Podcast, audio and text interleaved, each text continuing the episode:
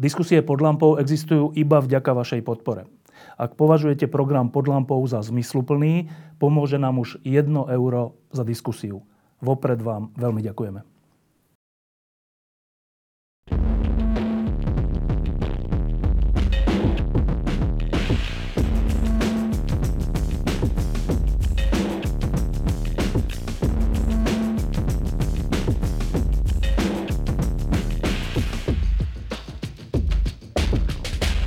Na Slovensku sa dejú dôležité veci. Všetci so zatajeným dychom sledujeme vyšetrovanie vraždy e, Jana Kuciaka a jeho snúbenice. Ten vývoj je strašne rýchly za, posledný, za posledných pár dní. Je, je možné, že už máme vraha, jeho spolupracovníkov a dokonca aj jednu objednávateľku tej vraždy, zrejme nie konečnú objednávateľku, ale objednávateľku. Vieme už aj cenu ľudského života v očiach týchto ľudí. Ehm, ale napriek tomu, že to je strašne dôležitá vec a veď to je vec, ktorá zdvihla Slovensko ehm, a zaplňala námestia pred pár mesiacmi a bude asi aj rozhodovať o tom, aké bude Slovensko v budúcnosti, tak ehm, okrem toho sa ešte dejú všelijaké iné veci, aj okolo nás, aj u nás, ktoré neprávom opomíname v tejto chvíli, pretože oni majú absolútny dosah na náš budúci osud. Hovorím o tom, kam sa pohne Európska únia, či vôbec zostane taká, aká je, či v nej vôbec zostaneme my, takí, akí sme, a či zostane nielen Európska únia, ale aj Západ ako celok, e, či to vôbec bude ešte existovať za pár rokov. E, v posledných týždňoch iba tri fakty.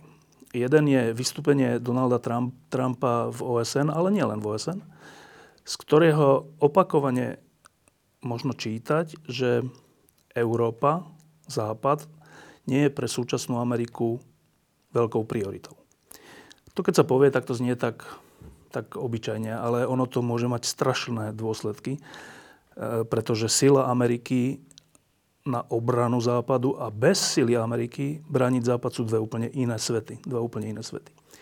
Okrem toho v samotnej Európskej únii um, prišla, prišli návrh, návrh potrestania Maďarska najprv a teraz už aj Polska. Jedno z Európskeho parlamentu, druhé z Európskej komisie. Maďarsko a Polsko to je náš svet, to je svet V4. Ehm, a teraz človek, ktorý je troška informovaný a možno troška pesimista si môže povedať, že a nezlomili oni už nad nami palicu a není to už iba taký, taká predzvesť toho, že prestaneme byť vnímaní ako súčasť Európskej únie? No a preto som si zavolal dnes e, nášho bývalého veľvyslanca jednak v Spojených štátoch, ale v posledných rokoch veľvyslanca v Maďarsku, v Orbánovom Maďarsku, aby som sa o týchto otázkach s ním trocha rozprával. Tak, Rastio. Uh, najprv úplne tak osobne, ty sleduješ to vyšetrovanie vraždy? Sledujem samozrejme veľmi od, od, od počiatku. Od počiatku. A to, tvoj Reagoval som um, na to ešte ako veľvyslanec súkromne. Ako, bol to pre mňa šok. Je to pre mňa intenzívna vec a zásadná vec pre fungovanie krajiny, pre jej budúcnosť a preto, že či veríme uh, vôbec v štát ako taký. To je absolútne zásadná vec. A te, pocit teraz bezprostredný z toho, že zrejme máme vraha? Chcem tomu veriť, že je to tak a mal by som z toho veľmi dobrý pocit, pretože tá verejná viera v efektívnosť našej polície, aj v to, mnohé podozrenie o prerastanie polície minimálne s extrémizmom, sem tam aj s organizovaným zločinom, a ako sa to občas prezentuje v niektorých blogoch alebo niektorých verejne dostupných informáciách, to je zlé, proste to eroduje e, vieru v štát, v základné piliere štátu, lebo normálny slobodný občan sa dokáže v normálnej slobodnej spoločnosti postarať takmer o čokoľvek. Ale tá, tá, tá vynutiteľnosť práva, a spravodlivosť a, a, a garantovanie tejto spravodlivosti, slobody a vynutiteľnosti toho, to, to je to, keď všetko, všetok štát ostriham a poviem, že občan sa o toto vie postarať, tak o toto sa nevie. To, to potrebuje vedieť, že to funguje. Súdy, polícia.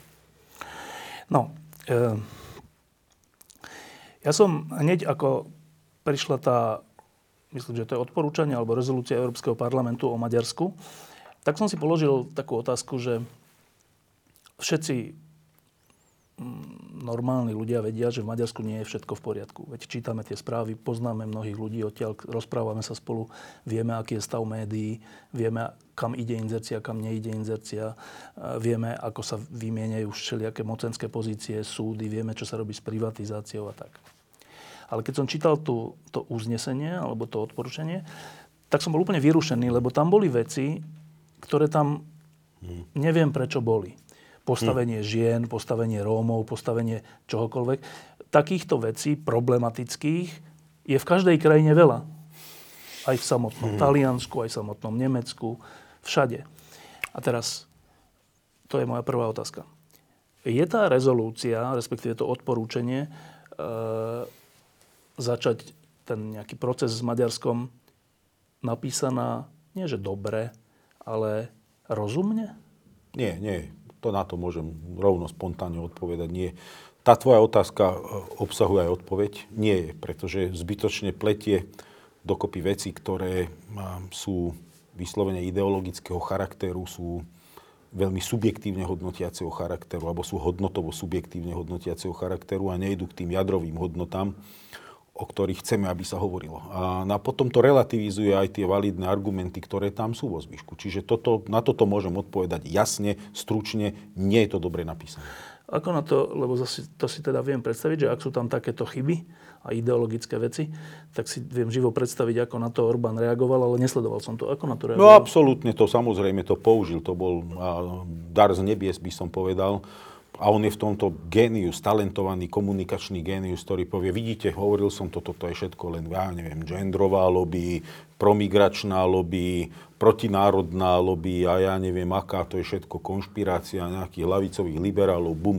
A tým, že tento, túto pôdu intelektuálnu už dlhodobo pripravuje, kultivuje, túto záradku permanentne okopáva, takže tam každá miniskulná nahrávka jemu slúži na to, aby dal gól. A, a využil to samozrejme. Povedal, áno, pozrite, je to výsledok tých, ktorí nás nenávidia za to, že presadzujeme konzervatívne hodnoty, za to, že sme jasne vyhranení protimigračne a toto je pomsta takýchto. No a teraz to je to zaujímavé na tom, že my sme tu dlhé roky, najmä keď Slovensko bolo takým Bieloruskom Strednej Európy, tak sme vzhliadali k európskym inštitúciám ako k takým, ktoré, mm. ktoré sú inteligentné a vedia pomenovať problém. Však napokon vtedy na Slovensko chodili demarše nielen zo Spojených štátov, ale aj z Európskej únie, ktoré boli pravdivé, ktoré boli dobre napísané.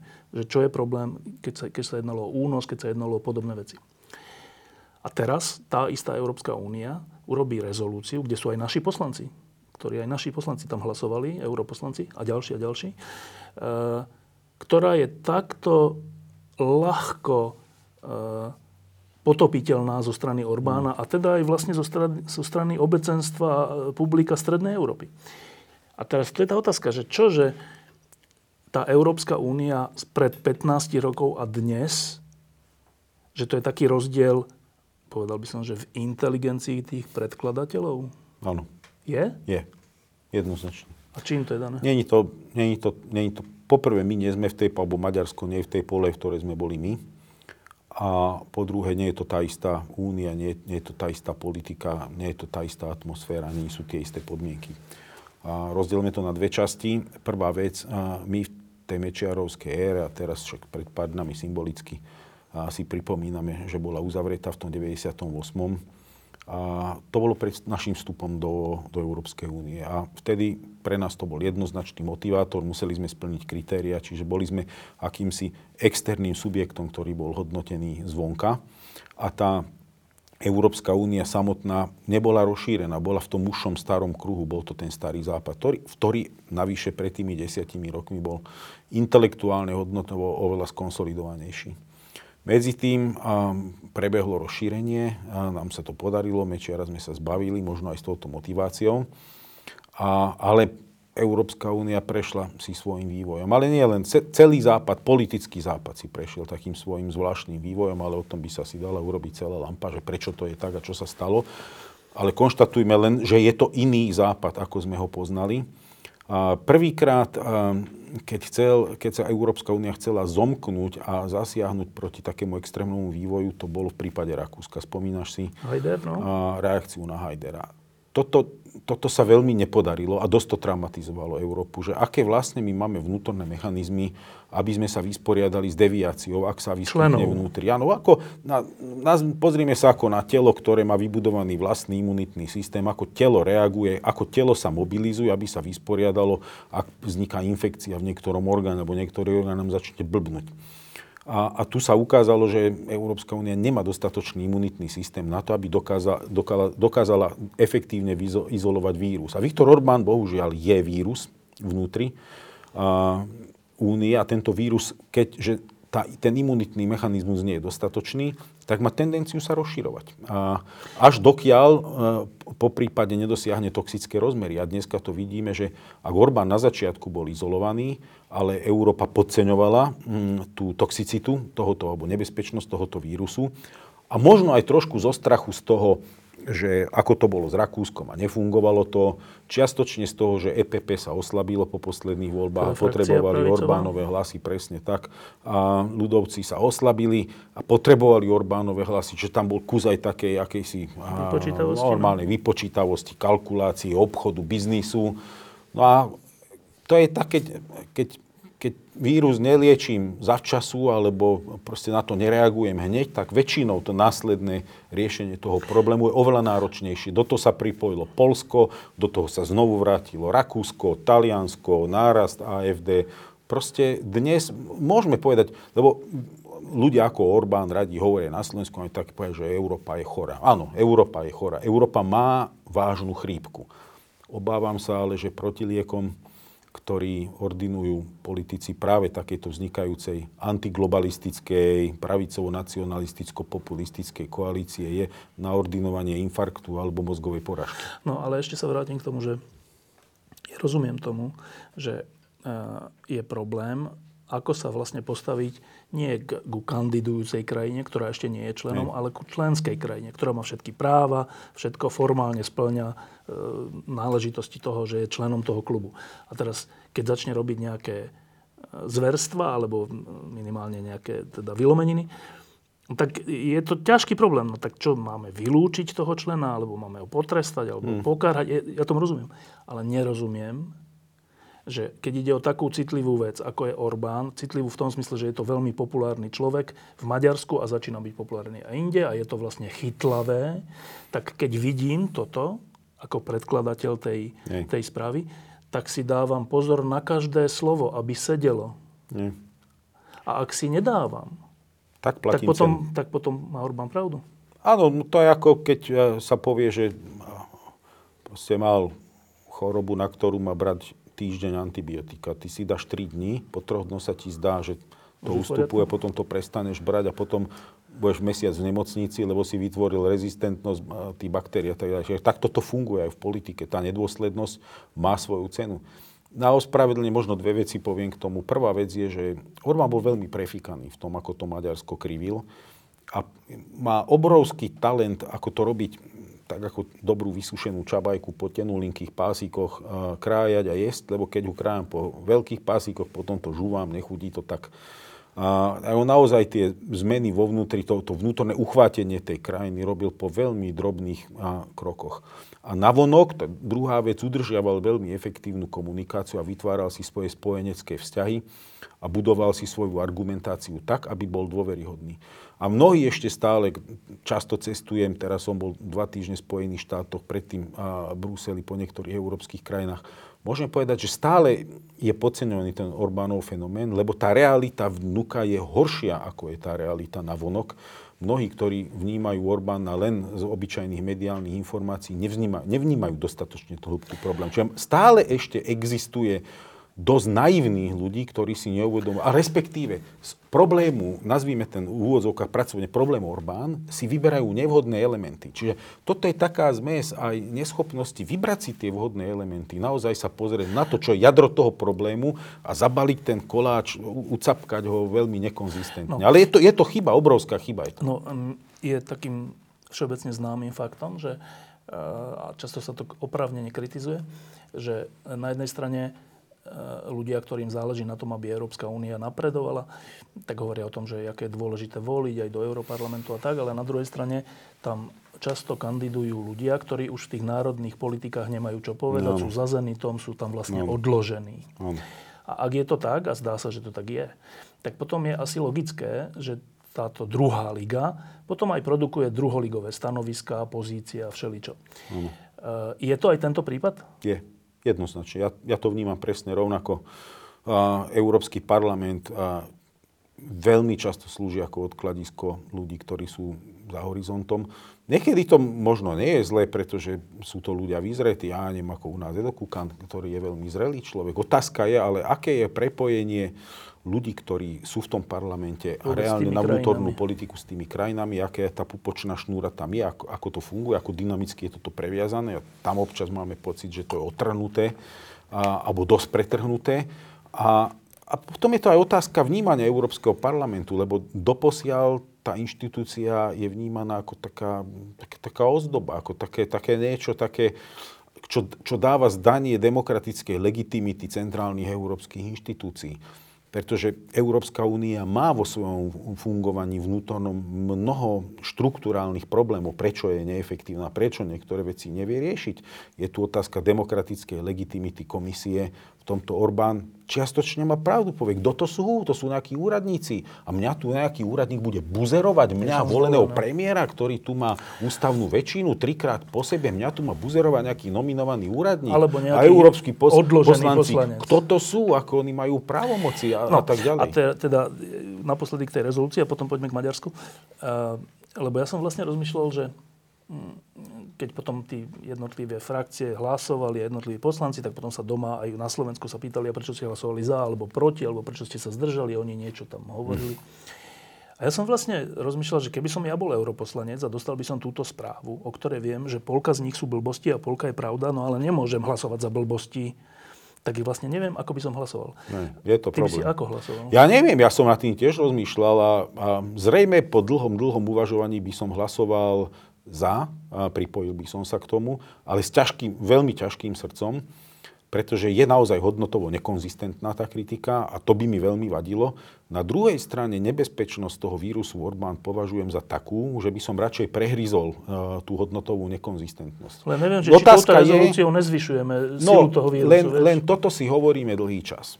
Toto si hovoríme Nie, že takouto nekvalitnou Nie, rezolúciou, my, tak myslím. My, my, my už ne, nechceme reagovať na Orbán, proste sa to odkladá. Nie, a on aj takto využije. Proste, ako sa dostaneme sa do takého zakliatého cyklu, kde bohužiaľ sme už premeškali všetky dobré príležitosti, už nám zostávajú zlé a horšie príležitosti a, a nástroje, lebo všetky dobré alebo vhodné momenty sme premeškali.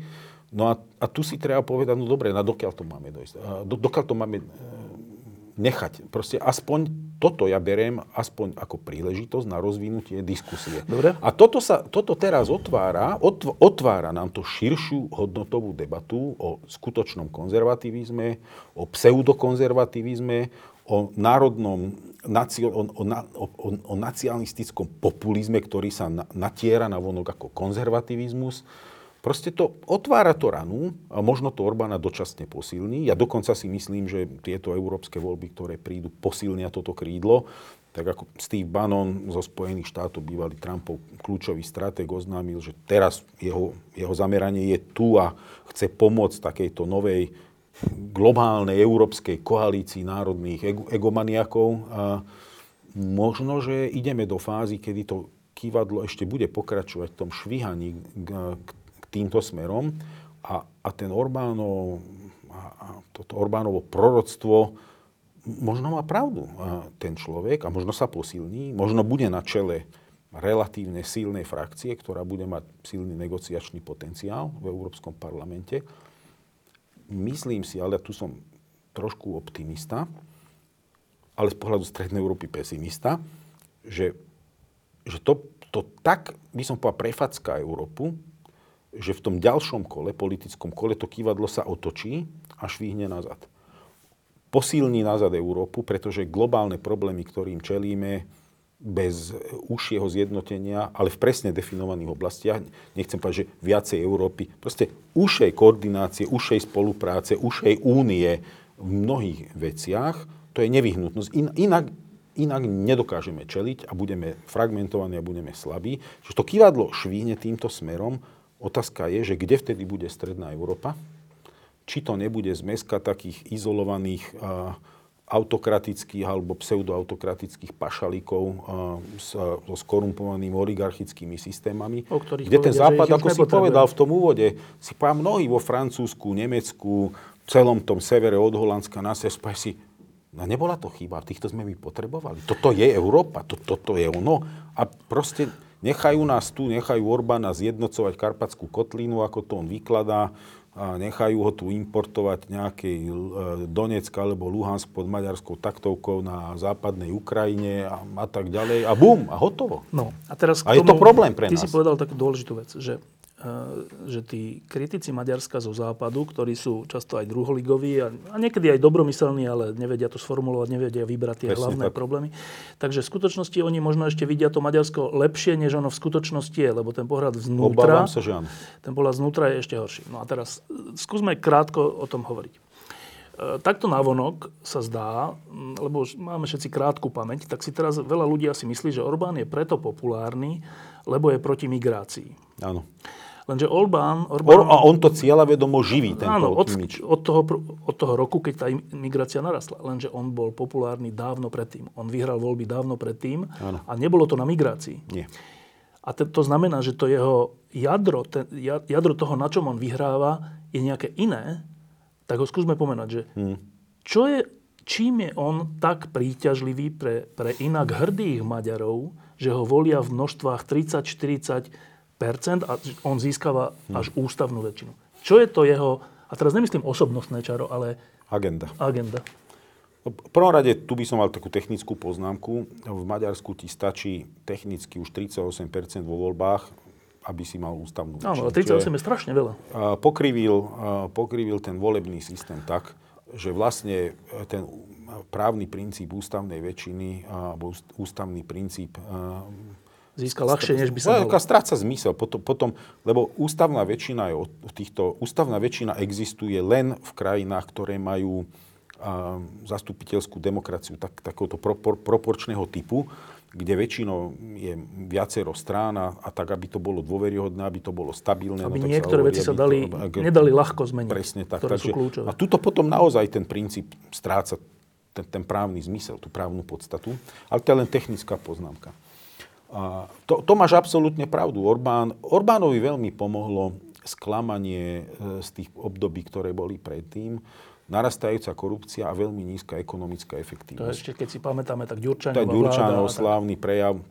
Maďarsko totiž, keď si, a to odporúčam každému sa pozrieť, je to ľahko googlovateľné na Eurostate, treba si pozrieť HDP per capita Európskej únie, ako sa približovali krajiny, nové členské krajiny k priemeru Európskej únie. A tu Maďarsko začiatkom 90. rokov nebolo na tom tak zle, lebo štartujúca pozícia Maďarska bola celku dobrá. Bola hneď za Čechmi a mali ho lepšiu, ako sme ho mali a mali ho ďaleko lepšiu, ako ho mali Poliaci.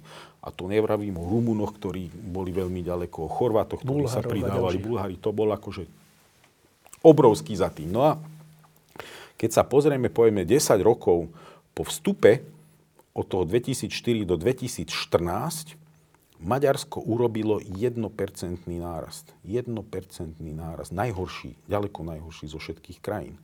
Čiže ten, relatívno, to, to, ten relatívny ekonomický progres bol najnižší v Maďarsku, najvyšší v Polsku, ďaleko najvyšší v Polsku a druhý bol najvyšší na Slovensku. Slovensko predbehlo a, Maďarsko a nielen, že ho predbehlo a, v HDP na hlavu, ale aj, aj v všetkých možných iných indexoch, ktoré ukazujú na kvalitu života, ale aj v absolútnom HDP, lebo my sme porovnaní na obyvateľov, my by sme mali mať HDP skoro 1 ku 2.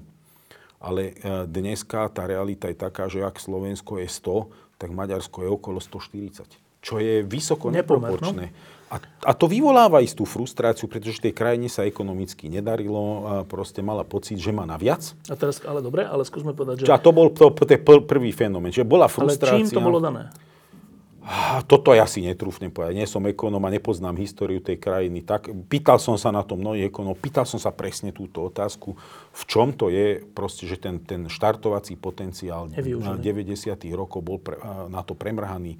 Lebo však oni robili aj všelijaké reformy, však bol Bokrošov balíček a všeličo. Bokroš myslím podobné. si, že začal dobre, ale to všetko skončilo v koši. Čiže pripisujeme to socialistom za, za Ďurčáňa? Ale nie len to, však Orbán tam vládol aj predtým. Ťažko to pripísať len socialistom Dobre, za To by bolo zjednočené. ale toto, ale toto bol len prvý. Ak tam vládol Orbán aj predtým, tak potom toto nie je vysvetlenie jeho popularity. Nie, nie, nie. Ja len hovorím, nie, len takto. Z teórie psychológie vieme, že rozhodovanie voliča je jedno, čo bolo predtým. Dôležité je to posledné obdobie, pred ktorým sa volič rozhoduje. Na to je spracovaná tona štúdií, čiže tu je e, krátkodobá pamäť voliča. Čiže toto, to, toto je debata pre politologov alebo ľudí s racionálnym myslením, ale priemerný volič nie je človek s racionálnym myslením. Čiže, Rozhoduje sa inak. Tá čiže, frustrácia tam jednoznačne bola. No, ja si to tak pamätám, iba pripomeniem, historickú... že za Ďurčáňa, teda za socialistickej vlády, bola taká korupcia od autobusových podnikov v Budapešti až po všetky zákazky verejné, že tí ľudia im to tak spočítali, že sa nedostali do parlamentu. No bohužiaľ tá korupcia zostala rovnaká horšia. Ale a... dobre, ale tá motivácia, tá prvá... Motiva, tá prvotná motivácia bola frustra, frustrovaná spoločnosť. Tak preto volili Orbána. Volili Orbána. Ale myslím si, že toto je len čas pravdy. No? Toto je taká populárnejšia časť pravdy. Tá, tá, tá bohužiaľ, tá temnejšia časť pravdy je, že Maďarsko je krajina, ktorá má mnoho nevyriešených historických traum, na ktoré nebol čas. A teraz sa blížime k storočnici Trianonu. A bohužiaľ, a som si to neuvedomoval predtým, pretože áno, registrujeme taký um, trošku um, hypertrofovaný um, nacionalizmus maďarských historických. Slováci to vnímajú. Premiéry rečnili v mene 15 miliónov Maďarov a tak ďalej. Toto, toto my vnímame. Ale keď som tam nežil, nevnímal by som, že ako je to hlboké, ako je to intenzívne a ako je to široké. A tá trauma z toho, že boli sme veľkí a zobrali nám územia, zobrali nám obyvateľov, boli. boli sme niečo, boli sme niekto, brali nás vážne. Ako aj tu vidíme v politike také naše figurky, ktoré strašne chcú, aby boli brané vážne, nikto ich vážne nebere, oni sa vierú strašne vážne sami. A Maďarsko má trochu takúto vnútornú štilizáciu, že ono sa vníma a, ako pitbull, ale pritom je to fox terrier. A, ale historicky ako, vníma sa ako veľký národ. Oni vnímajú sami seba ako, že my a Nemci, my a Francúzi, my a Rusi. Oni rozhodne nevnímajú sami seba ako my regionálna, regionálna, regi, regionálna krajinka. Akože, to, takáto identifikácia tej krajiny Dobre, nie je. A, teraz? a táto, táto taká historická, neprežutá trauma inakosti, a toho, že všetci nám ubližujú a nikto nám nepraje.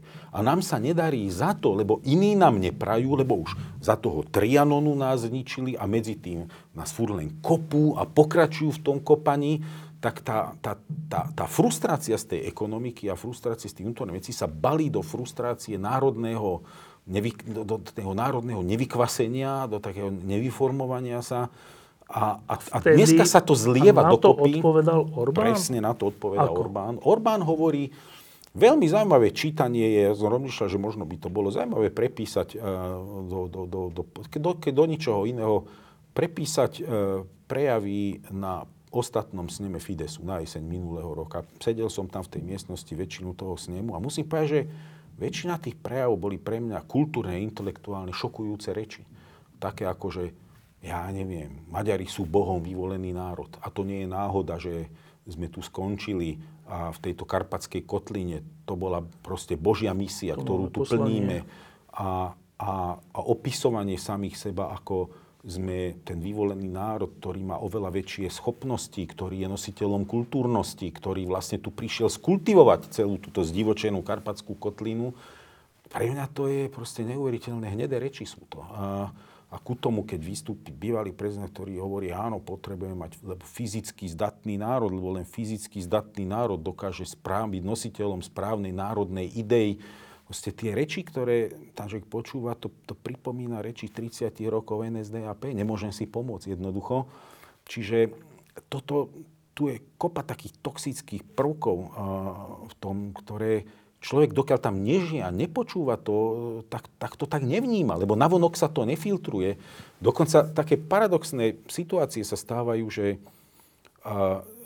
je nejaký zásadný prejav, samozrejme vždy v maďarčine, a keď je rozdaná anglická verzia, tak tá je taká soft, tá je taká trošku... Miernejšia. Taká miernejšia. Ten jazyk je taký vyladený. A za ten čas, čo som tam bol, tak tá komunikácia, keďže po maďarsky nehovorilo veľmi veľa diplomatov, tak tá komunikácia aj v Maďarsku voči diplomatickej komunite, ale aj navonok voči zahranično-politickej komunite ide taká, taká dvojkolajná. Je taká veľmi zručne ale prečo, rozumiem, ale že prečo... kódovaná. Nie, ko, Maďarov, mám kódovaný odkaz domov a kódovaný odkaz von. Áno, Maďarov ja vnímam ako hrdý národ, podobne ako Poliakov. Aj si svoje prežili obidva tieto národy, vrátane veľkých obetí. Áno, sú, sú tam podobnosti, dalo by sa no, to tak povedať. A teraz, že prečo tento hrdý národ počúva na takéto blbosti? Ja neviem, možno stokrát e, opakovaná lož a, a keď tá trauma naozaj je neprežutá, lebo tá trianonská trauma, tá tá trauma ublíženia Maďarsku, tá, tá je, tá je hádam u každého človeka, aj u, u veľmi takých liberálno, mm, myslím, tolerantne, li, nie liberálno-politicky hodnotových, ale li, tolerantne zmýšľajúcich ľudí, ktorí si to nechcú pripustiť, ale po, po dvoch, troch pálenkách a trošku správneho podpichnutia, keď človek olúpe tie, tie tolerantné vrstvy, tak zistí, že tá trauma tam vnútri je. A, a naozaj, preto som povedal v tom predchádzajúcej otázke, ja som si neuvedomoval, ako, ako tá trauma tam zažratá je a ako ľahko je senzibilizovateľná. A to je ako taká stará rana, ktorá keď sa zníži tlak alebo prichádza búrka, sa vracia, bolí. A myslím si, že zručnou technikou, Maďarsko dneska ten mediálny priestor, to je, to je neuveriteľná masáž. To, to, a toto je tiež z vecí, ktoré si ľudia nevedia vonku uvedomiť lebo na to tam treba žiť, treba to košuť rádio počúvať, alebo tú, tú, tú štátnu, tú verejnoprávnu televíziu pozerať, alebo čítať. A Maďar Idek, to je niečo strašné to čítať. To, sú, to, je, to, to je strašný plátok. To, to, to, to neznesie ani, ani, ani len ako ani, žurnalizmus. To, to u nás, čo, čo bolo, ja neviem, Extra Plus, alebo také, tie, také, no? alebo Zmena, alebo takéto také, také odpadky, alebo Zema vek, tak to tam je mainstream. To sú, to sú normálne vládne médiá. A to je ťažké si predstaviť navonok, keď to Iba... človek nesleduje. A keď to permanentne je týmto nasakovaný a permanentne penetrovaný, no proste sa to dostane do každého póru. Iba pripomeniem taký prípad, prípad z tých novín Nepsabatčák sa volali. No, to, bol, to boli také zase socialistické, predtým komunistické noviny, ale potom kritické a, a oni zanikli tak, že nejaký akože iný kupca ich kúpil, ale potom sa ukázalo, ak tomu dobre rozumiem, že to, bol, že to bola úloha, ktorú dostal. A argument je, že však skrachovali, lebo sa im nedarilo ekonomicky. Ano. A pritom e, ten mechanizmus je taký, že však médiá do značnej miery žijú z reklam a ten štát vydusí akúkoľvek štátnu reklamu, vytvorili agentúru, ktorá centralizuje rozhodovanie o zákazkách e, reklamných. Tak do kritických médií ich nedajú? Neexistuje, aby akékoľvek, to znamená aj podniky, ktorých je štátna účasť, nielen štátne orgány, ale aj, aj, aj korporát, ktorý má štátnu účasť, neexistuje, aby tak tam išla. No a ku tomu prišiel, vyvinul sa taký mechanizmus, taký, taký ako fungoval Zakadára, taký, že príde strík a povie ti, Štefan, čo blbneš, vieš, a túto nančinény, akože potrebuješ to, akože však budem problémy. Centralizoval moc, zo štátu sa stal veľký zamestnávateľ a proste e, vznikla veľká vydieraca páka. No. Čo, pre, čo pre mňa bolo ešte zarážajúce, to bola prvá taká väčšia kauza, to bolo likvidácia Origo. Origo bol portál internetový, veľmi úspešný, veľmi taký, aby som to, že to bol naozaj veľmi solidný žurnalizmus, vyvážený a vlastnilo Deutsche Telekom, zahraničný vlastník. A v Origu, no už také dobré 4 roky to budú nazad, sa objavili také, občas také investigatívne veci a taká korupčná kauzička, alebo korupčná kauzička, kauzička a, výdavkov a, Janoša Lázára, kľúčového človeka podpredsedu vlády alebo šéfa vodnosti ministra, ako riaditeľa úradu vlády, ktorý mal starosti spravodajské služby, čerpanie eurofondov, proste všetko toto sexy portfólio mal na starosti, ktorého sa stal taký mini magnát, až natoľko silný, že Orbán tejto vláde odstavil. Na tedy Origo prinieslo správu, že minul 30 tisíc za jeden večer v hoteli Švajčiarsku so svojím spoločníkom na služobnej ceste a že 60 tisíc eur zaplatil za luxusnú polovačku v, v Čechách a unikli nejaké fotky, kde proste nejaká starnúca herečka v nadšení, že bola v dobrej spoločnosti, nafotila si nevedomec na Facebook, podávala fotky. No a vznikla z toho kauza. A v médiách sa to, iné to trošku prebrali, do 24 hodín to neprebrali, do 48 hodín bol, do, do, do, do krátkeho času bol vyhodený šéf-redaktor a zastupca šéf-redaktora Origo. A nie ten minister. Do dvoch dní kauza prestala existovať, verejne viac o tom nikto nepísal.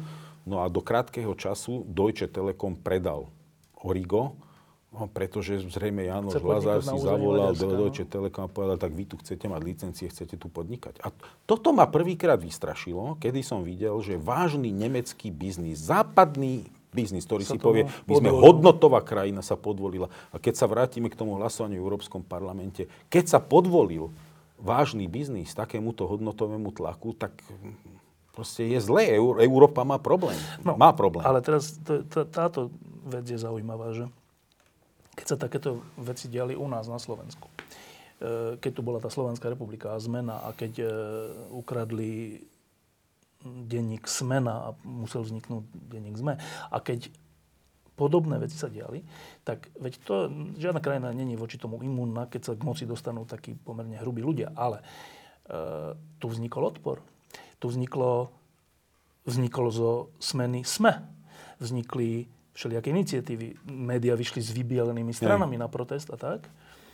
A mňa prekvapuje, pričom my sme v dobrom slova zmysle mladšia krajina, aj mladšia kultúra, aj menej rozvinutá kultúra, by som povedal, ako maďarská. A tam ten odpor neregistrujem. Hmm. Toto je zaujímavá otázka, rozmýšľal som nad tým, prečo je to tak.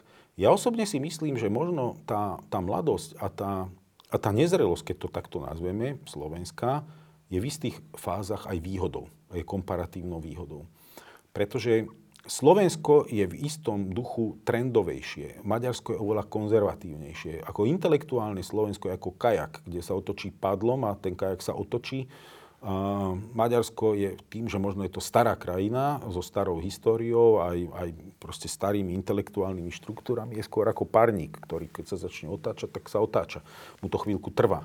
A v tomto možno je komparatívna výhoda Slovenska, mm, že, že sme dynamickejší. A ja a naozaj to tak vnímam, že Slovensko je dynamickejšie, prispôsobivejšie, je kooperatívnejšie aj v týchto no. štruktúrach európskych. Ale Maďarsko má aj inú mentalitu. A znova, keby som nežil v Budapešti, nechápal by som to. Poviem to na príklade. A keď som kedysi dávno bol štátny tajomník a mal som auto policajné s právom jazdiť s prednosťou v jazde s majákom. A ja som to použil za celú moju štátnu tajomníckú kariéru asi trikrát a strašne som sa za to vždycky hambil. Všetky rolety som si zatiahol na tom okne, keď e, si vodič dal ten, ten maják a potrebovali sme sa predbehnúť, lebo bola nejaká mimoriadná situácia. Pretože tu na Slovensku si povie, a to aký chuj sa tam špacíruje s tým a, páni. a šapáni a toto a čvarga jedna, neviem čo. Maďarsku nie. Maďarsku si to s hrdosťou dá, lebo je frajer, jednoducho. A ľudia to akože rešpektujú? A ľudia to podľa mňa rešpektujú viac ako tu. Tam je taká, taká stará, taká úri mentalita, taká panská, také rešpektovanie toho panstva, ako rešpektovanie štátnej moci. Podľa mňa ľahšie sa v Maďarsku tá moc uchopí a drží, pretože ten občianský rešpekt voči tej vrchnosti je väčší, ako bol, ako, ako bol u nás. Ma- Maďarsku je Budapešť niekoľkokrát do týždňa blokovaná všelijakými takýmito sprievodmi majakov, no to keby Bratislava, to ja si myslím, že to by vyhnalo ľudí na námestia. No, ja mám ale ešte jednu inú skúsenosť. Ja som bol pred asi dvoma alebo troma rokmi v Budapešti na jednej konferencii, kde boli aj mhm. novinári, aj politici a všelikto. A ja som tam niečo hovoril v nejakom prejave a bol som taký akože kritický a považoval som to za samozrejme, nie? že keď novinári o niečom hovoria, musia byť kritickí. Voči Orbánovi to bolo. Ale tam boli aj od neho nejakí ľudia. A ja som bol úplne prekvapený, že ja som skončil a som čo, no. A teraz tam bolo úplne také ticho, že, že čo je? Čo, čo, čo, čo, čo sme, kde sme? A potom za mňou prišli nejakí ľudia, Maďari, maďarskí novinári a potichu, potichu, aby ich nikto nepočul, Hej. hovorili, že dobre, že to zaznelo. A ja že, prečo hovoríš potichu? No, a odišli. Ja mám a ja rovnakú skúsenosť, ľudí, absolútne rovnakú skúsenosť. A čo tam je, že strach? Alebo čo? No. Strach? Tá spoločnosť má inú mentalitu, ako máme my. Nechcem, není som e, kolektívny psychológ, aby som toto vedel e, nejako hodnotiť, ale je to, toto je fakt. Toto, čo vravíš, je fakt. Ja som to zažil ako diplomat mnohokrát v rozhovoroch s ľuďmi, ktorí a nie sú žiadni lavicoví liberáli, lebo to sa dneska Orbán to všetko onalepkuje. Už aj mňa tam nazývali lavicovým liberálom, čo na Slovensku všetkých mojich priateľov by uviedlo do ťažkého stavu smiechu, ale a, lebo to, to nálepkovanie ľahké. Ale keď som rozprával s ľuďmi, ktorí boli, ja neviem, e, starí fidesáci, to, to staré také liberálno-konzervatívne jadro s libertariánskymi ekonomickými hodnotami, ale, ale povedzme liberálno-konzervatívnymi a, a spoločenskými hodnotami, ktorí mnohí podpadávali už od Orbána, lebo sa nemôžu na to pozerať, tak takisto oni, keď som mal nejakú verejnú prednášku, dával som si vždy pozor na jazyk, pokiaľ som bol veľvyslanec, aby som zbytočne nedrásal, veci, tak potom prišli za mnou hovoriť presne takýmto tónom. Profesori, vysokoškolskí profesori, mnohí ľudia a, a teraz som mal také, keď som odišiel, také kritické interviu, ktoré viem, že v Maďarsku veľmi, veľmi zarezonovalo a mnohí ľudia sa obrátili, ale presne s takýmto tónom. Čo sa boja? Takým, boja sa, áno, boja. Boja. Vyslovene, že sa boja. Áno, boja. Je tam taká kadárovsko-komunistická nálada, taká nechcem si robiť problémy. Taká ja radšej si nebudem robiť problémy. A mnoho mladých odišlo, a jednoducho veľa ľudí strednej generácie je v Rakúsku, západ, mladí na, po vysokých univerz, školách, univerzitách, Británii, Spojených štátoch, kde kade, ako tá krajina mala obrovskú emigráciu von. Čiže takéto intelektuálnejšie, odbojnejšie, dobrodružnejšie jadro odchádza a to vnútri je veľmi zviazané. Štát veľmi centralizoval moc, a obmedzil lokálne právomoci a tým pádom aj má väčšiu páku na to, aby mal dopad, e, do, konkrétny dopad do rodín. No, a teraz... ale, ale je tam zrejme aj nejaký... My sme iní, toto je zaujímavé, lebo veľakrát som nad tým rozmýšľal, stálo by to za, za lepšiu štúdiu toho, pretože pocitovo, keď človek žije v Maďarsku a rozumie trochu po maďarsky a chodí po tej krajine, idem na dedinu, idem na zabíjačku, idem na polovačku s lokálnymi chlapmi niekde na dedinu, že sa tam cíti strašne doma. To, to, to, to pocitové, a ako ľudia fungujú medzi sebou, ako sa správajú k sebe, akú majú rodinné väzby, vzťahy, komunikáciu medzi sebou, jedlo ako jedia. Proste my, my sme tam absolútne doma. Nikde tak nie sme doma. Ani v Polsku, ani v Čechách možno v Rakúsku, na, na rakúskom vidieku, čiastočne kvôli tej katolíckej vidieckej mentalite, ale tam sme doma, úplne sme tam doma. Ale keď sa pozriem na Slovákov ako na politický národ, tak sme iní. V tom sme bližší Čechom. Zrejme tá moderná história tých 20-30 rokov Československo malo pečať a to Maďarsko si nesie tú svoju uhorsko-kráľovskú kontinuitu. No a teraz tá, tá kľúčová otázka. E- popísali sme trocha, ako to v Maďarsku funguje, čo sa týka médií, čo sa týka uh, inzercie, čo sa týka majetkových prepojení, uh, čo sa týka centralizácie moci. A teraz to je krajina, ale, ktorá je členská krajina Európskej únie, rovnako ako my, Polsko, Česká republika. No a teraz to je tá ťažká otázka, že No čo, že má byť Maďarsko vylúčené z Európskej únie? Nemáme na to mechanizmy vnútri. Myslím si, že otcovia zakladatelia vôbec nepočítali s takouto situáciou. To znamená, že dnes Európska únia musí prejsť nejakou vnútornou katarziou, aby našla mechanizmy pre takéto typy deviácií. A Ale je to už myslím, tak ďaleko, že, myslím si, že je to, je, to, je to tak ďaleko, ten stav v Maďarsku, že myslím. ten stav v Maďarsku ohrozuje, si myslím, elementárne princípy fungovania Európy, respektíve spochybňuje hodnotový rámec, v rámci ktorého Európska únia funguje, alebo na ktorom je postavená, na ktorom, to je tá betónová doska, na ktorej ten dom stojí. A keď, keď, keď táto je podmítá, alebo prasknutá, alebo je tenká, tak, tak ohrozí to celú stavbu. A myslím si, že Maďarsko dnes je tam... Pomenuj dva, dva, tri hlavné dôvody a tu vôbec by som, migrácia to je čistá blbosť. To je, nie, lebo to, aj to, je, to, je, to je ako, a navyše, aj s migráciou Orbán mnohom pravdu má, lebo no. však Európa potrebuje funkčný Schengen, všetko, potrebuje mať premyslenú brániť, migračnú tak, no. politiku a ja neviem čo Čiže keď nie migrácia, ale pomenú tie hlavné a, a, ja, pre, pre mňa naj, naj, najväčší dôvod je, sú dva najhoršie dôvody, tri. Tri. Začnem odzadu, korupcia a štátom organizovaná, zorganizovaná, veľmi cielená.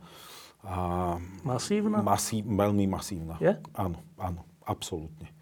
A, a, a, keďže není ani o nej povedomie, není, lebo sa o nej nepíše, není investigatíva. Čiže keby sme urobili e, nejaký index vnímania korupcie, o korupcie sa ťažko meria, lebo mnohí, aj v tej správe to mnohí spochybnia. No dobre, ale ako vy viete, že je väčšia korupcia v Maďarsku ako u nás? Však každý Slovak povie, však u nás je najhoršia korupcia na svete. Pretože to je nemerateľný faktor a ľudia ho hodnotia len podľa svojho Ale vnímania. A vnímanie sa opiera o to, čo čítam, čo počúvam. No keď je veľa Ale tvoja, ty si bol predsa len diplomát a aj všelijaké zákulisné informácie. Čiže podľa teba je korupcia štátom riadená v Maďarsku masívna. Absolútne, že to je viditeľné. Proste na tom, akí oligarchovia vznikli. Lörinc Mesároš, spolužiak a, Viktora Orbána, zázračný podnikateľ, ktorý v priebehu niekoľkých rokov sa stal najbohatším človekom Maďarska a jedným určite z najbohatších ľudí v Európe. No ako taký génius sa ešte nenarodil. Vykrmený na štátnych zákazkách, ale jeho samotná rodina, blízke okolie, proste pri, reprivatizácia pôdy, to je vidno. Toto sú všetko viditeľné Dobre. a, ukazovateľ. Čiže Čiže, korupcia, to je, to je, to je, ale začínam odzadu, a, čiže z tých troch, možno pre mňa by bola najmenej dôležitá. Je strašne dôležitá, ale z tých Ale troch ešte horšie. Je, je ešte horšia. Druhá vec je autokratický spôsob riadenia krajiny, lebo ono sa povie, že, že je tam slabá opozícia. A ja na to vždy poviem argument, viete, ale aj Bielorusko je veľmi slabá opozícia, aj Moskva je veľmi slabá opozícia. No a v, v, v, v Severnej Kórii je mega slabá opozícia. Čiže to, že je slabá opozícia, na to sa treba pozrieť, prečo je slabá opozícia. Že preto, že on je génius a všetci ostatní sú udretí mechom do hlavy, no tak, tak to nefunguje jednoducho. To je nezmysel. Tak, taký sa ešte nenarodil líder A a, keď si taká teraz krajina. povedal, že to je ten druhý bod, druhý najdôležitejší je... je autokratický autokrat- Čo ty spôsob fungovania krajiny. Proste také pokrivenie politického procesu, demokratického politického procesu, ktorý navonok vyzerá demokraticky, lebo si zachováva škrupinu demokratických inštitúcií. voľby tak. Presne tak. Ale stratil obsah toho, pretože keď nie, kde nie je slobodný politický proces, tak tie voľby nie sú slobodné a nie sú reprezentatívne a tvoria slabú opozíciu. Navyše, keď ju rozohrávam tým, že vytváram fejkové strany, ktoré sú len kulisou opozičných strán, že korumpujem niektorých lídrov v skutočných opozičných stranách, že využívam aj spravodajské a iné nástroje na zastrašovanie týchto strán, a ich oslabovanie Média. a tak ďalej. Do toho pridám médiá, do toho pridám vylikvidovanie NGOviek a proste oslabenie občianského dialogu a tak ďalej. A, Tak to, toto, čo si a tento inštrument strachu, mi pripomína, že to je úplne jak za Mečiara. To je horšie ako za Mečiara, lebo Mečiar tak efektívne neovládol túto krajinu. ale tie- tie nástroje. Lebo, áno, nástroje sú rovnaké, akurátne Maďari sú v tomto oveľa schopnejší, sofistikovanejší a efektívnejší. Dobre. By som, to, čo, to čo, o čo sa Mečiar pokúšal, ale pokúšal sa to absolútne neohrabane a nešikovne. A možno, že naozaj sme aj iná spoločnosť. Chcem si to tak nahovárať, a aspoň v to veriť, robí mi to dobre. A dúfam a uvidíme. No a, ale jemu sa to podarilo. Jemu sa to podarilo dotiahnuť do dokonalosti. Medzi tým sa samozrejme aj zlepšili nástroje, technické, manipulačné a tak ďalej. Čiže svet sa posúva v tomto. Čiže to bol Čiže ten druhý, najdôležitejší. A prvý Prvý najdôležitejší? najdôležitejší je odputávanie diabla nacionalizmu a revizionizmu z reťaze. A toto je to, čo na západe sa málo vníma. Keď aj tie tretí a druhý argument vnímajú, tak nevnímajú tú toxicitu a rozmer a nebezpečnosť a hĺbku revizionizmu a nacionalizmu a rizika z toho vyplývajúceho. Režim, myslíš zmenu hraníc? Áno, áno. Až tak? Áno, áno, Orbán, o tom, Orbán sám už o tom hovorí. Na začiatku o tom nehovoril. On o tom hovorí takým zvláštnym kódovaným jazykom, možno preto sa to podceňuje, pretože na to si človek musí vyvinúť istú senzitivitu, aby správne výrazy čítal v správnom čase, v správnom kontexte, ale lebo sú v tom veľmi opatrní, lebo zasa si uvedomujú, že ako je to nebezpečné. Ale jednoznačne, keď, keby si človek zobral za posledný rok, na, na to nejaký analytik, keby, keby to chcel urobiť, tak to nie je obrovská námaha, si zobrať možno 10 kľúčových prejavov Orbána v maďarčine za ostatný rok, od Tušnát Fürde minulého roka do tohoročného Tušnádu, alebo do dneska, tak tam túto líniu absolútne nájde. Ale nie len to. Nie len, že o tom hovoria, ale do toho investujú peniaze. Investujú desiatky miliónov eur do posilňovania akejsi takej svojej piatej kolóny v okolí. Volajú to národná politika. A veľmi netransparentný.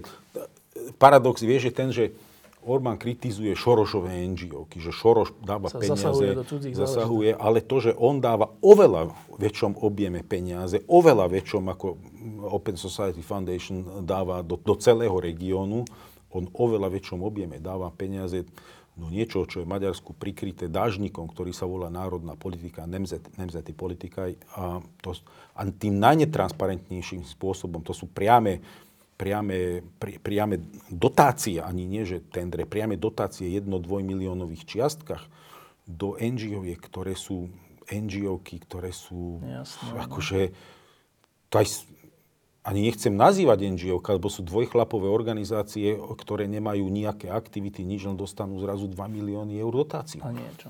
Na niečo.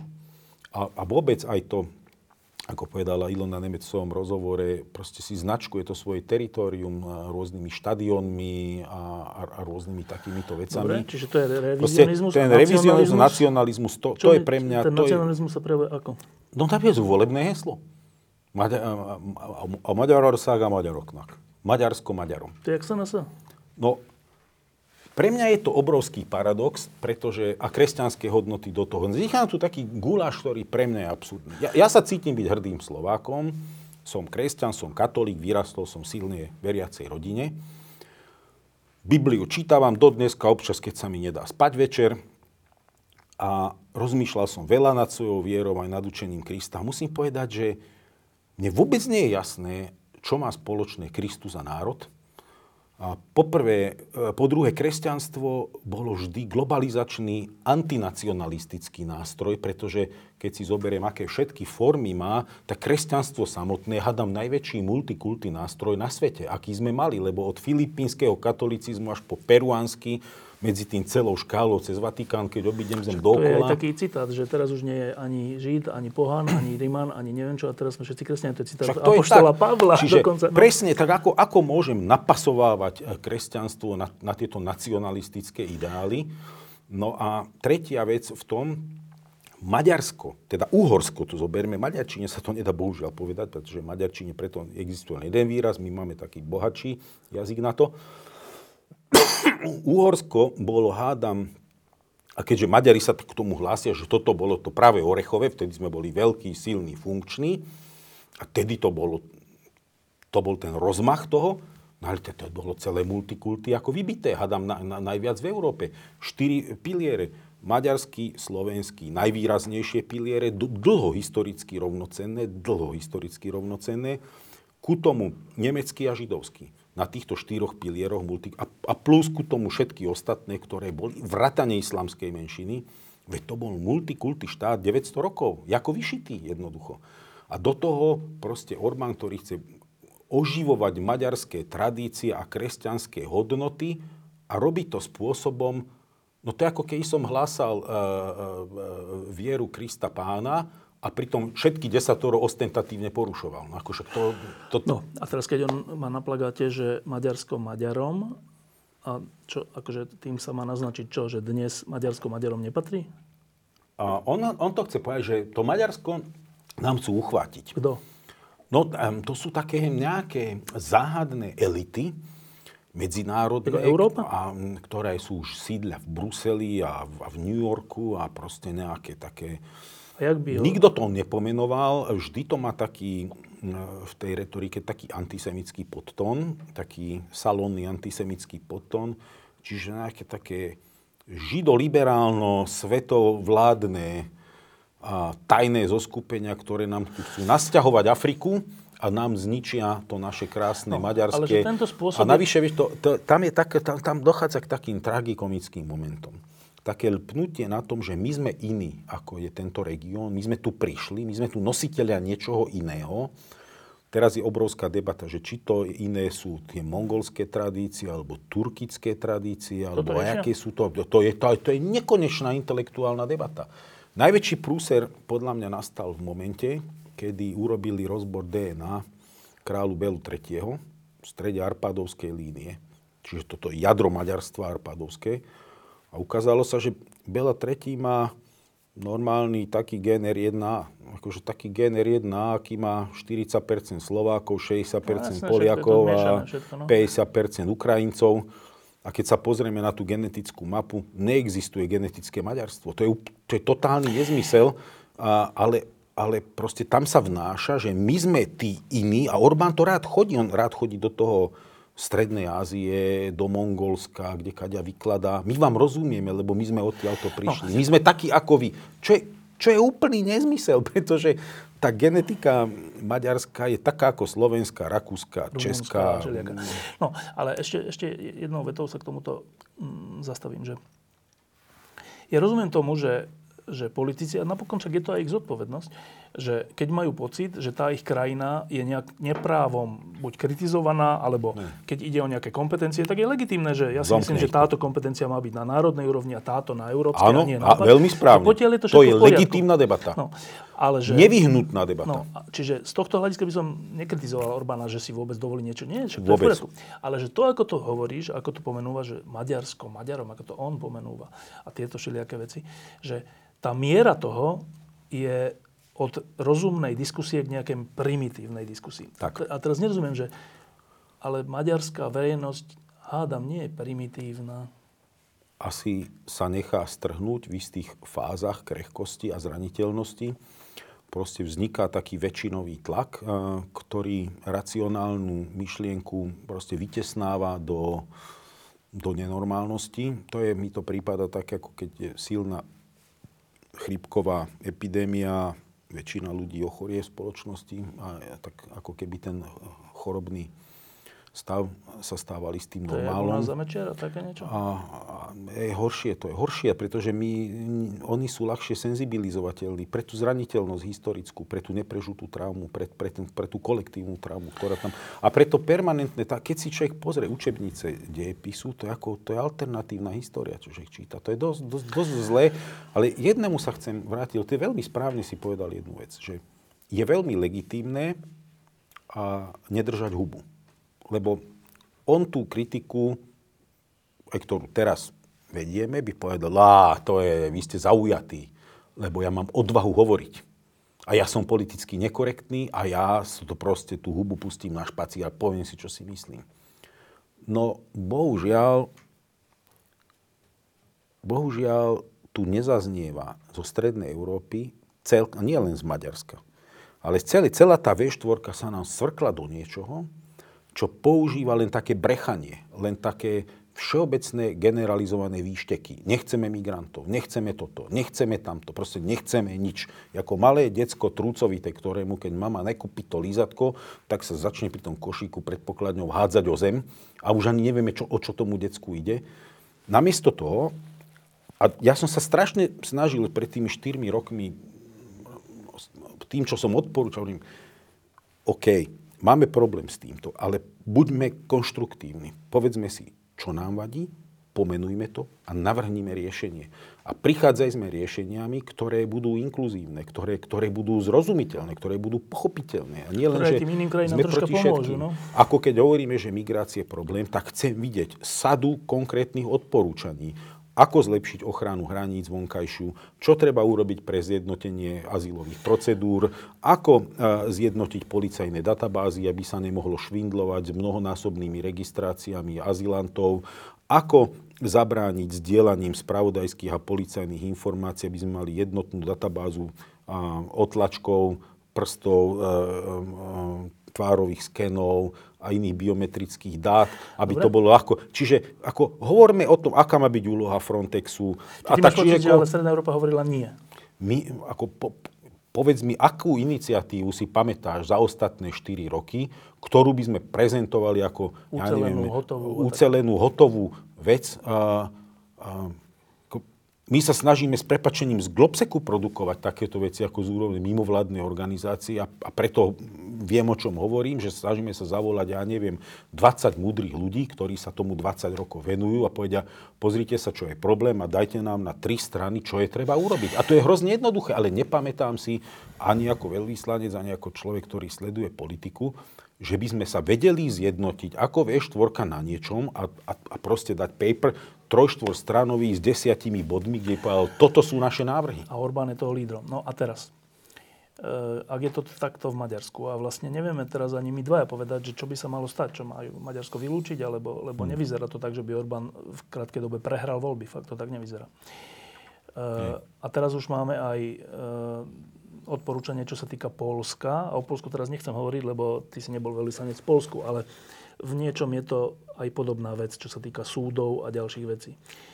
Myslím si, že takto by som povedal, dôsledky Polska sú podobné, to, ako sa Polsko správa, ale Polsko je úplne iný prípad, má inú vnútornú Jasne, motiváciu ale... a tak ďalej. Čiže ako neporovnával by som Polsko s Maďarskom, ale zároveň aj porovnával, lebo dopady a dôsledky sú ano, veľmi podobné. No a teraz, že keď to takto sledujeme zo závetria Slovenska, teda hovoriť o závetri v súvislosti s tým, že teraz tu vyšetrujeme polit, možno, že politickú vraždu je asi teda zľahčovanie situácie. Ale um, nie sme my náhodou v dobe, my sme mali šťastie, že sme zažili pád komunizmu a že sme zažili pád mečiarizmu. To sú veľké zlomy ano. v dejinách našej krajiny a to je veľké vlastne privilegium byť pri takej veci. Lebo išlo o slobodu a tá sloboda vyhrala nakoniec.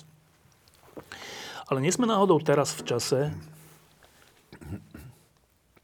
keď je tá sloboda nadobudnutá vtedy až natoľko ohrozená, že možno lebo Polsko a Maďarsko to sú tak veľké krajiny a tak dôležité z hľadiska Strednej Európy, že my už, aj keby sme sa nejak snažili, tak môžeme spadnúť do toho, že už nebudeme súčasťou tej slobodnej časti sveta. Nie sme náhodou Nie. na Prahu takejto situácie? Sme a je to obrovské riziko pre Slovensko. Sme? Áno, sme, absolútne sme. Veľmi sa toho bojím. A bojím sa, že nás táto gravitácia tejto čiernej stredoeurópskej diery strhne. Dneska si myslím, a môžeme som kritický k tomu, kde Slovensko dneska je. Som veľmi kritický k stavu slovenskej politiky. Som veľmi kritický k stavu našej spoločnosti, súdnictva, korupcia a všetkého. Napriek tomu si myslím, že Slovensko dneska je najlepšie postavenou a najlepšie fungujúcou krajinou Strednej Európy so všetkými mínusmi, ktoré nechcem tuto uh, upratovať pod prach. Dokonca aj, aj, aj, aj, aj so, už, už dnes takmer zatrateným e, Robertom Ficom, keď ich porovnám s Orbánom, keď porovnám len ich na svojej e, vlastnej existencii, ja si neviem predstaviť, že Viktor Orbán by mal takého veľvyslanca, ako som ja. Jednoducho. Niekoľkokrát som mal e, s Ficom debatu, kde on mi povedal, ja viem, že by ste ku mne kritickí, ja viem, že vy ma nevolíte, ale ja vás rešpektujem, pretože ste profesionál a robíte si svoju prácu dobre a máte svoju krajinu rád. Ja si to neviem predstaviť ani v Polsku a v Maďarsku. Už vôbec nie. Už dávno by som bol, nie že vyhodený, musel by som sa vysťahovať uh, z, dobre, z Maďarska. Dobre. Že Slovensko je iné, ale to, čo sme zvykli hovoriť, že ten Vyšehrad sa štiepi po takej línii, že 2 plus 2, dneska dokonca po tom um, Babišovom zalúbení sa do Orbána a potom viac než flir, flirtovaní ostatných týždňov, ako keby sa zrazu z tej V4 stávalo 3 plus 1, a to k tomuto scenáru, o ktorom ty hovoríš, absolútne to tam speje. Ja dokonca si myslím, že je, je Orbán, Orbán, my sme proeurópsky, však väčšina ľudí nechce vystúpiť z EÚ. V Maďarsku tiež to? A, áno, však v Maďarsku. To hovorí o Maďaroch. A to je veľmi zjednodušená otázka. Lebo Maďari nechcú vystúpiť z EÚ.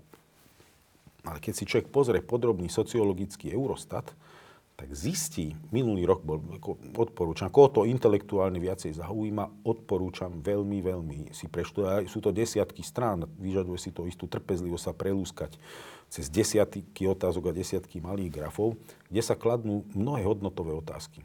Je to aj takého typu, že súhlasíte s tým, že národy Európskej únie sú si veľmi blízke navzájom, hodnotovo blízke. Vieš, kto je naj, najskeptickejší v tom, kto si myslí, že vôbec nie na tej škále? Maďari. Napríklad. Maďari sú krajina, ktorá si najmenej myslí, že sme si blízki. Čiže berie to ako takú pragmatickú voľbu. Ja osobne si myslím, a mám preto dôvody a nechcem ich rozoberať, pretože by to bolo nekorektné. Ja si myslím, že Orbán chce, aby Európska únia v tej podobe, ako poznáme, padla, aby sa atomizovala na akýsi úplne iný mechanizmus, ktorý by som už ťažko nazýval Európskou úniou, pretože keď sme sa mali vrátiť k národnému rozhodovaniu alebo konsenzuálnemu rozhodovaniu, tak to ťažko nazvať Európskou úniou, lebo by sa tam stratil všet, všetok ten vnútorný dynamizmus. Keď dneska máme problémy na rade schváliť mnoho vecí, neviem si predstaviť, keby všetky rozhodnutia museli byť na úrovni rady, tak to, to, by, to by bola paralizovaná Európska únia. Boli to úplne, in, úplne iný útvar, ktorý by bol navonok oveľa slabší. Myslím si, že toto je Orbánovým cieľom. Orbánovým cieľom podľa mňa je zakonzervovať si tento svoj taký národno-bukolický narratív s cieľom zjednocovať tú karpatskú kotlinu. V Tušnáde to povedal, Horizont 2030. kedy vyzýva lídrov, aby sa tu zjednocovali, kedy sa tom horizonte 2030 sa to malé Maďarsko pridá k tomu regiónu, čo pre mňa je len kódovaný výraz preto, že tak to je taký horizont pre akúsi formu toho väčšieho Maďarska. A dneska tu vzniká taká atmosféra v Európe, takého národného egoizmu. Môj záujem prvý a, zvyšok ma nezaujíma, že len taký národný pragmatizmus. Bohužiaľ, toto je asi taký, keby toto malo prevážiť, tak je to tak, ako keby bolo v dobe industriálnej revolúcie, že prevážili tí rozbíjači strojov a zostali by nám tu nejaké manufaktúrky. Ak toto preváži, rozbije nám to Európu tak, ako sme ju poznali. A v tej chvíli pre Slovensko nastane obrovský problém, pretože nebude sa nás mať dozastať. Amerika s Trumpom sa nás nezastane. Atomizovaná Európa bude riešiť iné problémy, ako problém ambiciozného Orbána. Putinovi samozrejme nejaký podobný precedens, aký má v Donecku alebo na Kríme v Strednej Európe, by urobil veľmi dobre. Kto by na to doplatil, by bolo v prvom rade Slovensko. Čiže pre Slovensko takýto scenár atomizácie a v úvodzovkách zjednocovania alebo naplňania tej Božej misie Maďarov v regióne pre Slovensko je, je, je absolútne nebezpečný. Čudujem sa všetkým slovenským národným konzervatívcom, že takúto jednoduchú matematiku nevedia čítať, pretože to je 2 a 2 je 4, a ani nie 4,5, ani 3,8, ale 4,0 bodka. No a môj pozit, taký optimistickejší scenár je ten, že po lekcii, no toto nás hodí nazad, tento národno izolacionistický, egoistický prístup je ekonomicky neefektívny. To, to, to je ne, nekonkurencieschopný systém, tak ako aj autokratický systém, taký, aký chce Orbán, je, lebo to nie je čínsky model, je nekonkurencieschopný. Že ekonomicky sa to prejaví jedného dňa negatívne. Keď to kývadlo švihne v Európe, obávam sa, že švihne skôr v západnej Európe, lebo tá je odolnejšia, má, na, prešla si mnohými krízami, má vyzretejšie spoločnosti, skonsoliduje sa, prejde do racionálnej debaty, v čom Európu posilniť, čo sú to tie politiky a čo sú to právomoci, kde potrebujeme oveľa jednotnejšiu Európu. A čo je princíp subsidiarity, kde nepotrebujeme takú silnú Európu. A len vtedy my možno budeme v takej šedej, rozleptanej zóne, ktorá nebude mať absolútne nejakú politickú ani, ani intelektuálnu dôveru toho zvyšku, kde to kývadlo bude švíhať. A možno, že formálne Európska únia zostane fungovať, ale zostane v podobe niečoho, čo bude mať akési jadro, potom tie lúče budú svietiť ďalej, ale to, čo zostane po tých okrajoch, zďaleka nebude to, čo poznáme teraz ako Európsku úniu. A keď sa to stane, Slovensko je tu najzraniteľnejšie. Česko napriek svojmu väčšiemu euroskepticizmu si stále myslím, že tým, že je tak ekonomicky tuho priviazané k Nemecku, je geograficky vysunuté na západ a má relatívnu intelektuálnu kapacitu, tak si myslím, že, že môže ho to kývadlo švíhajúce zachytiť a stiahnuť so sebou do lepšej časti Európy. Obávam sa, že Slovensko má dotedy šancu sa dostať do, do tej gravitácie Orbánovej príliš, aj a do gravitácie akejsi proruskej, lebo to dneska je jeden balík, to není žiaden iný balík, to je jeden balík.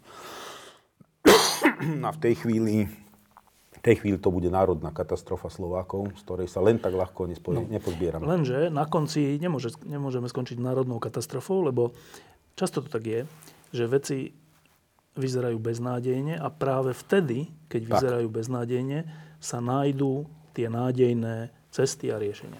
Tak skúsme, a teraz fakt už hm. úplne krátko, že... Toto ináč, prepáč, že ti skáčem do reči. No? Toto si mysleli aj viedenácky židia predtým, ako ich nasadili do dobyčakov a poslali. Veľmi dobre o tom píše Štefan Cvajk. No dobre. Jakože, ja nie, ja nechcem teraz vyzerať ako skeptik. Ja len hovorím, že občas sa stane, že to dobre nedopadne. Nie, nehovorím, a treba mať stále v pamäti, že to môže aj dobre nedopadnúť. Ale, ale venujme ale... sa tomu, že čo by malo byť, aby to dopadlo no, dobre. Ja no. hovorím, že ja, ja, ja nenavrhujem to, že čakať a potom nás tu pozabíjajú. Ja, ja iné hovorím, že v takejto situácii sa často ľudia zmobilizujú, ano. ľudia dobrých motivov a niečo vymyslia. A teraz nemyslím tu na Slovensku, ale všeobecne. Aj na Slovensku. Však pozrime, čo urobila e, Kuciaková vražda. Veď to je neuveriteľne no. pozitívne. Tak, e... Čo to, tá reakcia? Aby sme znova neskončili pod Rusmi. keď to úplne zjednoduším. Teda, aby sme si zachovali slobodu. Rozhodovať sa, ako chceme. Ehm, to hádam nie je závislé od Orbána. Tak daj nejakú, nejaký, nejaký tvoj predpoklad, že čo by sme teraz mali robiť? My ako Slovensko. Slovensko v prvom rade naozaj, nech to znie akokoľvek sprofanovano a idiotsky a skratkovito, by sa malo uchádzať o to, aby bolo v ušom integračnom kruhu Európy a naozaj sa uchádzalo o užšiu spolupracujúcejšiu Európu v tých politikách, ktoré sú pre nás kľúčové. A mali by sme naozaj sa snažiť byť snažiť si byť vedomi toho, kto sú naši priatelia, kto sú naši spojenci a kde chceme vidieť našu budúcnosť, spolupráci s kým. To dneska v prvom rade je pre mňa Nemecko, Francúzsko, krajiny severozápadnej Európy, ktoré sú dobrým vzorom. Sú, je tam veľmi nízka korupcia, fungujúce právo, vymožiteľnosť, a, funkčný štát, a, ekonomická prosperita a silná, stabilná demokracia. Čiže toto by mal byť priestor, ku ktorému by sme sa mali snažiť politicky gravitovať, snažiť sa v nich mať spojencov, presvedčiť ich o našej konštruktívnosti, presvedčiť o tom, že sme prínosom a nie záťažou. A toto, toto by bola pre mňa priorita číslo jedna. Priorita číslo dva, potrebujeme aj transatlantickú nohu. Spojené štáty vždy, keď sa z Európy stiahli, keď na ňu rezignovali a sa uzavreli dovnútra, pre Európu to nikdy nebolo dobré. Navyše pre Slovákov táto väzba má jednu osobitosť, e, aj s ohľadom na to všetko, čo sme hovorili na tej rizikovej scenáre, vrátane tej národnej tragédie. Slovenskej národnej tragédii zabránil Woodrow Wilson v roku 1918. Keby nebolo vtedy Spojených štátov a nepodporili vznik e, Československa, Slováci dnes ako národ neexistujú, to som presvedčený. Ako boli by sme kultúrny súbor pod Tatrami, to by bolo všetko. keď pre nič iné, tak preto to potrebujeme Spojené štáty. A, a musíme byť trpezliví aj s Trumpovými Spojenými štátmi, pretože tie Trumpové Spojené štáty nebudú na Trumpové Spojené štáty, ale myslím si, že tam kývadlo tiež švihne a vráti sa k Spojeným štátom, ktoré sú zodpovedným globálnym hráčom, ktorý sa dokáže zastať aj takých marginálnych záujmov, akým je záujem Slovenska. No a tretia vec, e, samozrejme, e, to je veľká domáca úloha u nás dovnútra. Musíme sa naozaj tu všetci občania postarať o to, aby sme vytvorili taký tlak, aby tento štát bol normálny štát. Aby tu bola čo najmenšia korupcia, aby tu bol čo najfunkčnejší štát, vymožiteľnosť práva, funkčné súdnictvo, aby ľudia verili svojmu vlastnému projektu aby sme dokázali byť ekonomicky efektívnejší, ako sú modely takýchto autokratických nacionalistických ašpirantov, aby jednoducho náš model fungovania bol atraktívnejší ako takéto úlety. To samozrejme e, obmedzuje potom následne aj schopnosť ruskej propagandy, naleptávania našich hodnôt. Dáva to iné zrkadlo Maďarom žijúcim v Maďarsku, lebo si povedia, takýto model asi nie je dobrý. Už dneska pozerajú na Slovensko, mnohí dneska na Slovensko pozerajú ako na vzor. A vážni ekonómovia, ktorí pred 10-15 rokmi by neboli o nás opreli ani bicykel, tak dneska prídu za mnou a šuškajú mi, tak ako si hovoril, akože dobre to robíte, ste, ste vzor v mnohom, obdivujme vás, akože klobúk dole.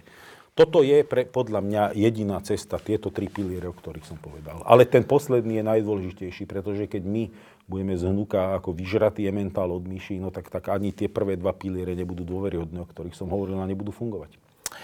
Rastio Káča, ďakujem, že si prišiel. Ďakujem za pozvanie. Vôbec sme sa nedostali k tej Amerike. Um, a trošku áno. Nie, ale čo si tam robil? Vieš čo, mal som um, veľmi, veľmi zaujímavé stretnutia. Mal som čas politických stretnutí, čas biznisových, nejaké konferenčné veci. My máme korporátnych partnerov, tak ako tých si obchádzame ako Globsec, takže obchádzame si firmy, ktoré často nás podporujú cez európske sídla, ale aspoň dva razy do roka ideme na, ten, na, tú, na tú policy level, kde sa robí ako zámery tých firiem. Takže toto je jedna dimenzia. Druhá politická, bol som na úrovni námestníka ministra aj na zahraničných veciach, aj na obrane. Na zahraničných veciach sme veľa hovorili o tom, o čom teraz. Veľ, to bola hodina o tomto. To bol hodinový rozhovor na Zanečujúca podobný, ako sme mali tu. Diskusie pod lampou existujú iba vďaka vašej podpore. Ak považujete program pod lampou za zmysluplný, pomôže nám už 1 euro za diskusiu. Vopred vám veľmi